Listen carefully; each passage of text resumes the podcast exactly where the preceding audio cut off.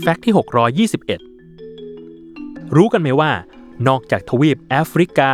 อเมริกาเหนือ อเมริกาใต้ เอเชีย ยุโรป ออสเตรเลีย และแอนตาร์กติกที่เรารู้จักกันดีแล้ว ในโลกใบนี้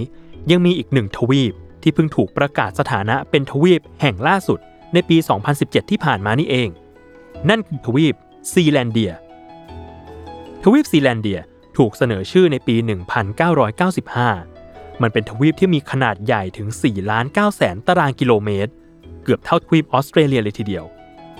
แต่ทำไมเราไม่รู้จักมันล่ะ นั่นก็เพราะว่ามันมีพื้นที่ส่วนมากถึง 94%อยู่ใต้น้ำทะเลของทะเลแปซิฟิก โดยมีส่วนที่โผล่ขึ้นมาเหนือผิวน้ำเพียงแค่ไม่กี่แห่งเท่านั้น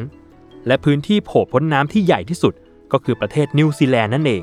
ตามมาด้วยเกาะชื่อว่านิวคาลิโดเนีย จากการสำรวจธรณีวิทยาในปี 2021 พบว่า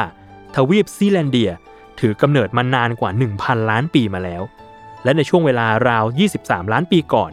ทวีปซีแลนเดียเกือบทั้งหมดก็จมลงสู่ท้องทะเล ทวีปซีแลนเดียมีชื่ออีก2ชื่อ นั่นคือชื่อว่า Tasmantis และชื่อเป็นภาษาเมารีท้องถิ่นว่าTe Riu-a-Māui แปลว่า เนินเขาหุบเขาและทุ่งหญ้าของเมาอิอ๋อถ้าใครคุ้นชื่อของเมาอิ นั่นเป็นเพราะว่าในแอนิเมชันดิสนีย์เรื่องโมอาน่า